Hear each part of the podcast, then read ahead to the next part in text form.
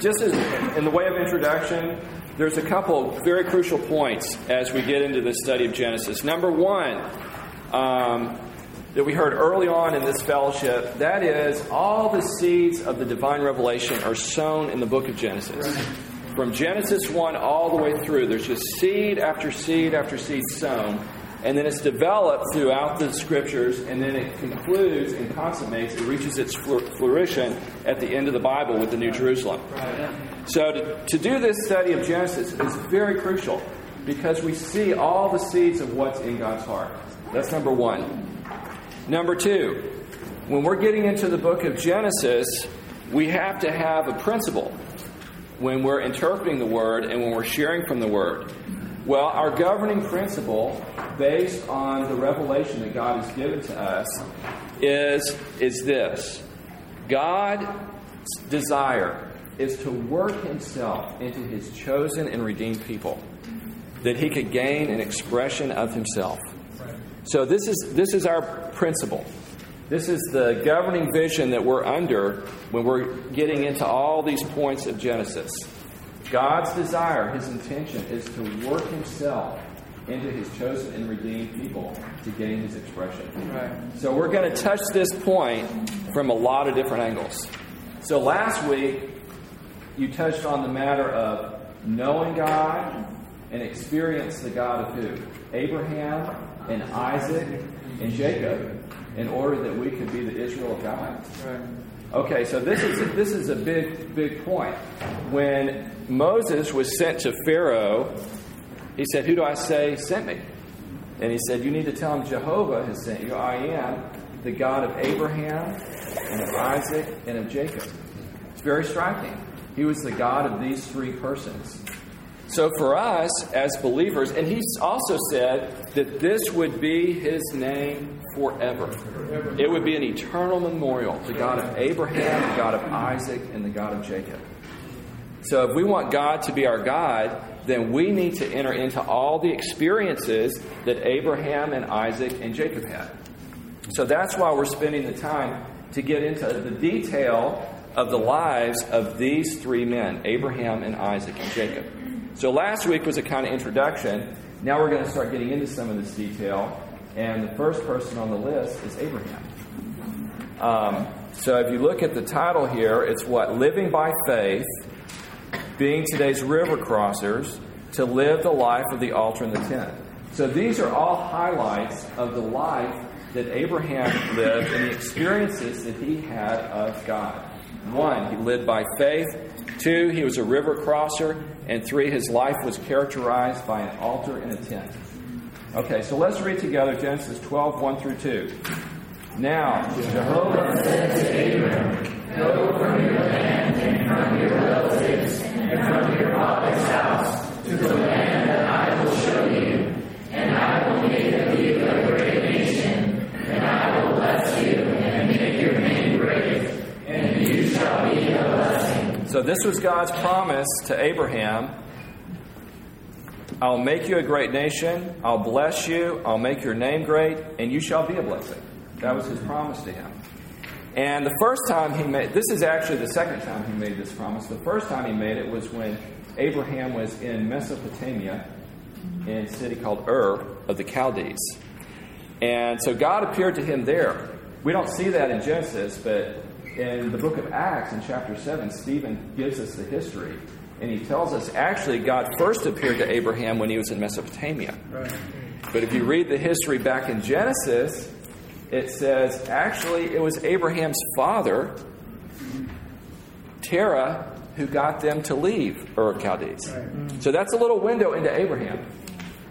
He's the father of faith, but he wasn't actually that faithful. Right.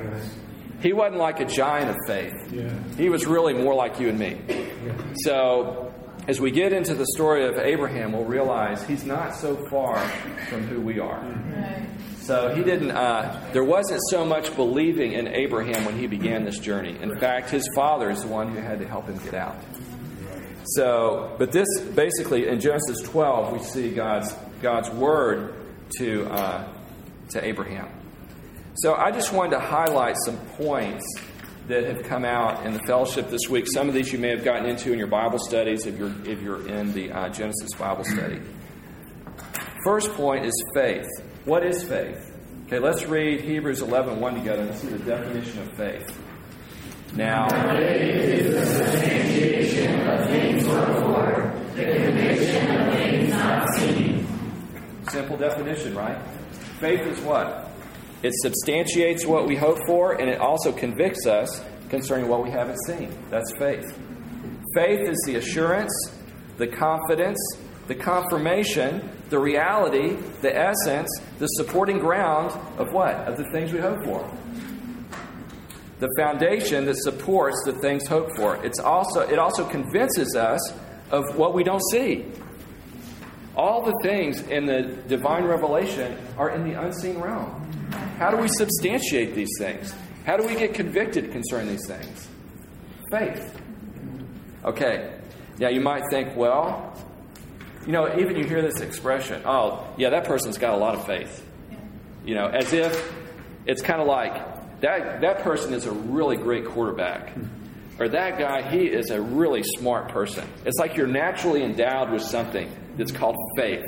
And some have it, and some don't have it. But according to the revelation in the scriptures, according to Ephesians 2 8, faith is what?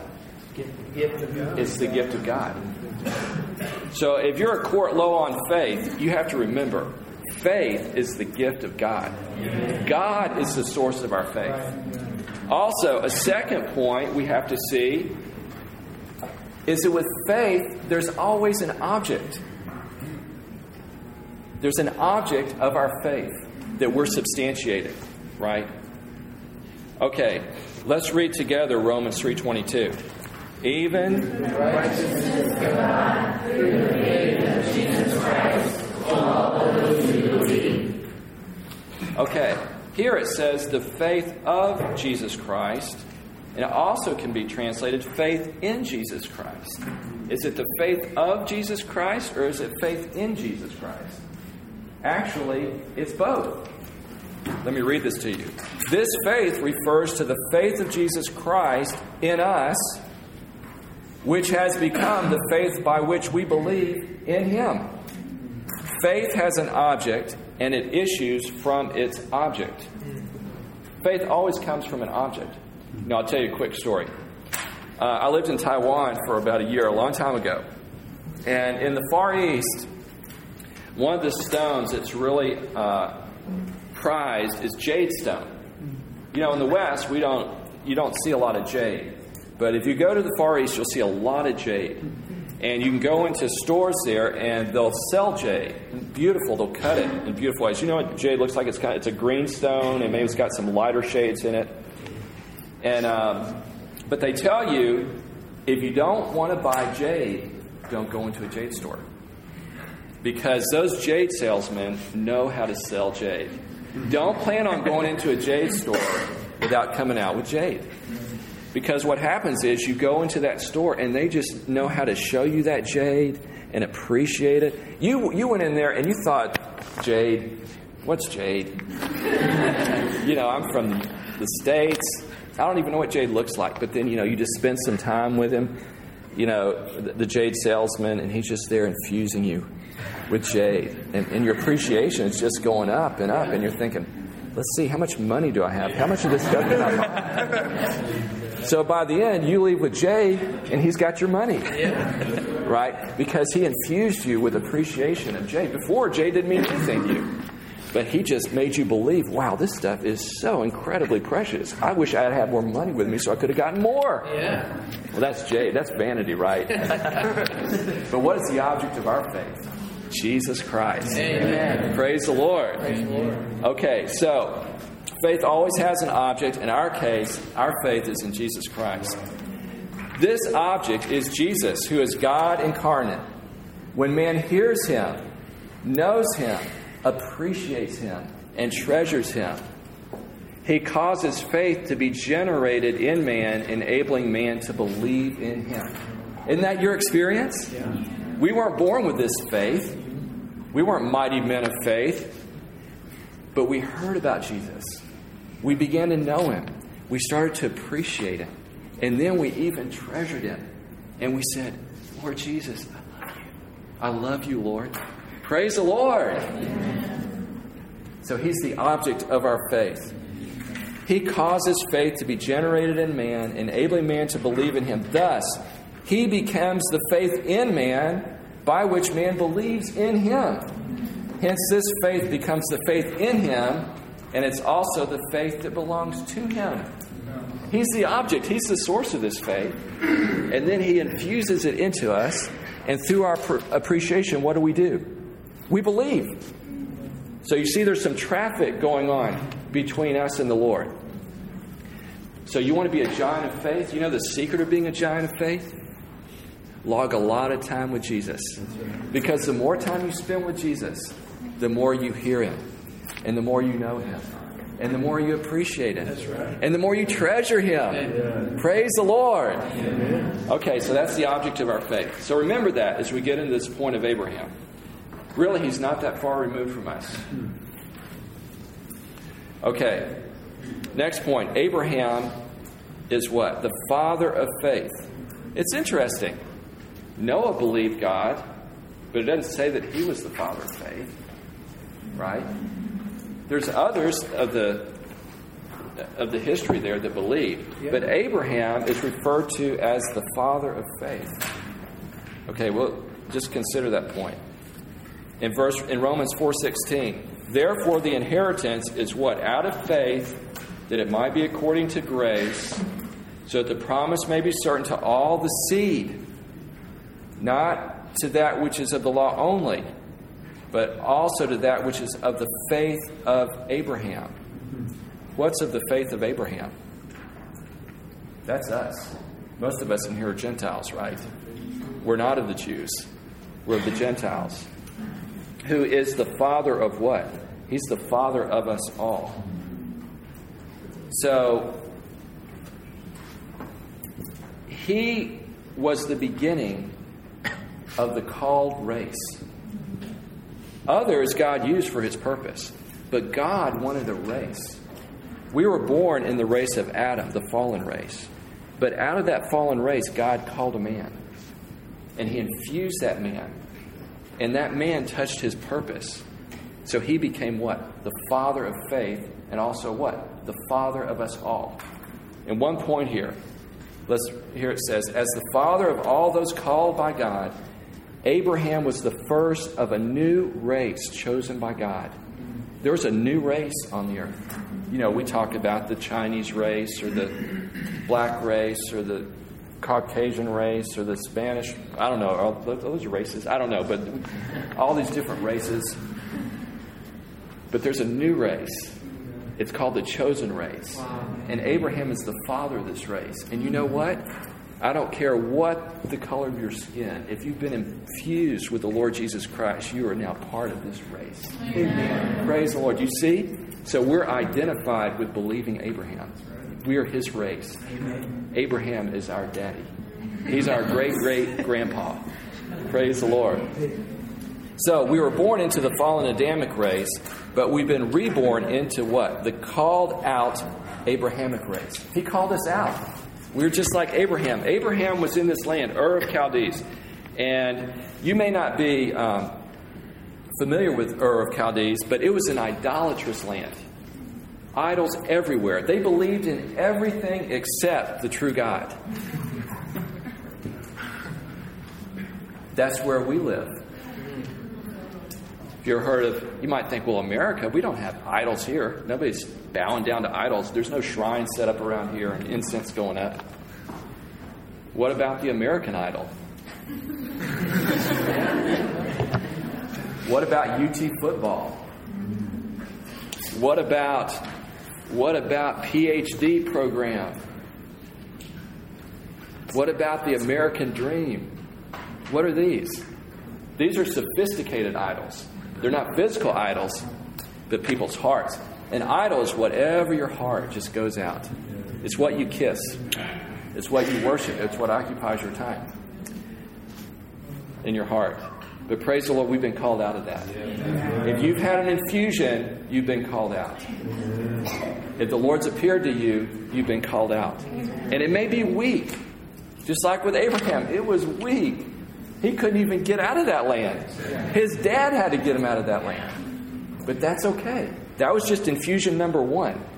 We just need a lot more of these heavenly, even transfusions. You know, transfusion is a cross. Something's in God and it goes trans. It goes from us, from Him into us. It's not just something outside of us getting in, but it's something in God. God's heart, His desire, His longing, what He's after. It goes from Him and it gets into us. Amen. Praise the Lord. Amen. So we need a lot of these transfusions. Okay, so Abraham's faith, he believed God uh, concerning, specifically, it was concerning a seed numbering more than the stars of the heavens. In the next two weeks, we'll be getting into this matter of the seed in the land, so I won't touch that at all. And it was accounted to him as righteousness. So I just want to read this point. Believing God was Abraham's spontaneous reaction to God's repeated appearing to him. There are a number of times, it's striking, I don't know the total number, maybe it's six or seven times, God appeared. He appeared to him in Mesopotamia, right. he appeared to him in Haran, and then he appeared to him again at Shechem and Bethel, Moreh, Horeb. Horeb. He just appeared again and again. And he had failures along the way, some big failures. But God kept appearing. So we just have to keep ourselves open to God's appearing. Believing God was Abraham's spontaneous reaction to God's repeated appearing to him. God appeared to Abraham a number of times, each time transfusing something of his glory, something of himself into Abraham. Hence, Abraham's believing was actually the springing up within him of the very element that God had transfused into him. This comes back to our faith, right? The more that Christ, the object of our faith, gets infused into us, the more there's a response in us. And that's called faith. And now, what? We, as the believers, are the corporate seed or descendant of Abraham, doing what? Repeating his history. Yeah. Thousands of years later, brothers and sisters, we're here as a repetition of that one man. Mm-hmm. That is incredible. We're repeating his history. That's why we need to get into all the details so we can repeat step by step. Because if the God of Abraham is going to be our God, we have to enter into all of his experiences. Okay, let's read Galatians 3 7 together. Knowing then that they who are of faith, these are sons of Abraham. And then in Romans 4:11 it mentions here uh, those who also walk in the steps of that faith. So we're just walking in those steps. It's like a little child following the steps of their parents, right?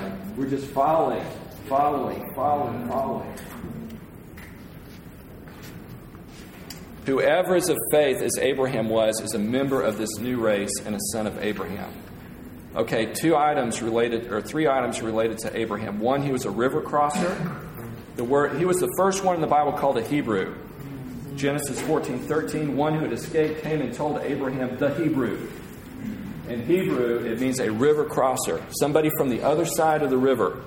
And I looked up in Chabad.org. I don't know if you've ever gone to Chabad.org. I've never gone there.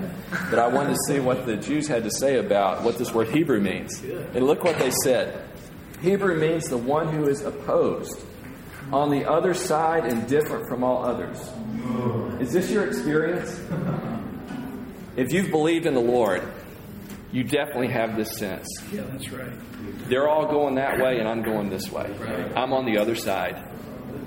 Different from all others. It's okay, brothers and sisters. In fact, we need to be different from all others. Not because we're trying to be peculiar, but because the God of glory has appeared to us. Yeah. And when He's appeared, we have to take another way. Yeah.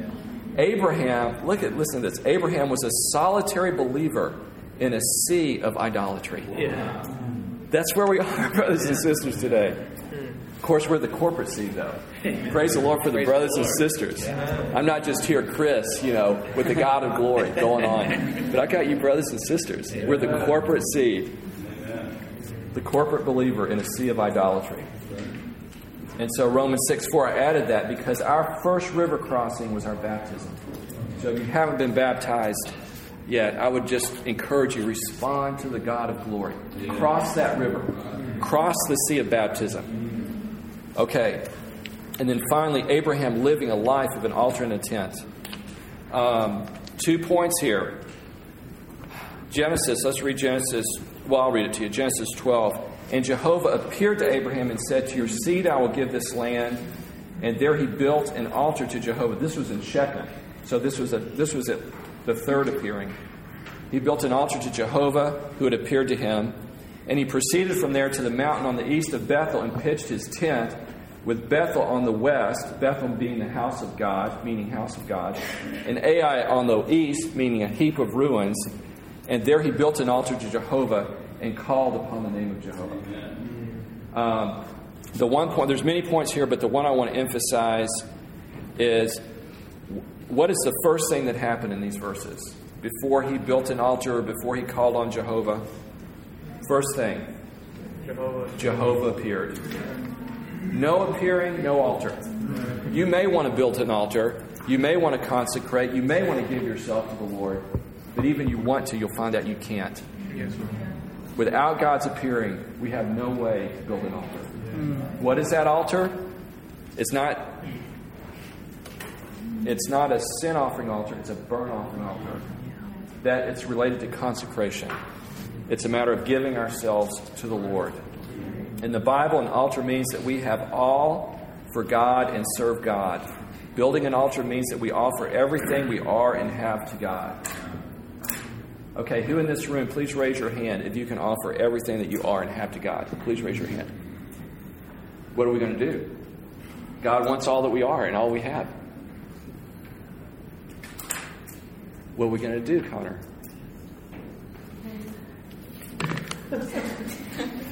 Transfusion. Transfusion. We got to get under the, the scene of the God of glory and let Him appear to us again and again. With each appearing, there's another altar. One appearing, an altar.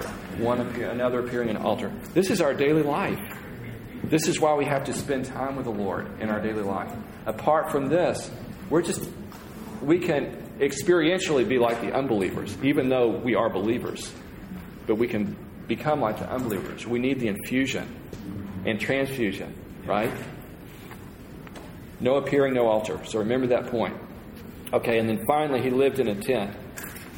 Abraham dwelling in a tent, a movable bow testified he didn't belong to the world, but he lived the life of a sojourner on earth. Erecting a tent is an expression, a declaration.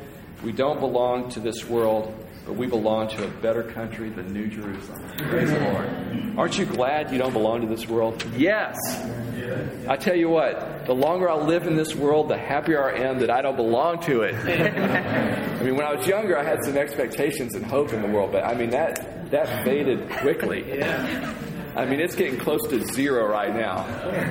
Oh, but the New Jerusalem, it's looking brighter and brighter. Praise the Lord.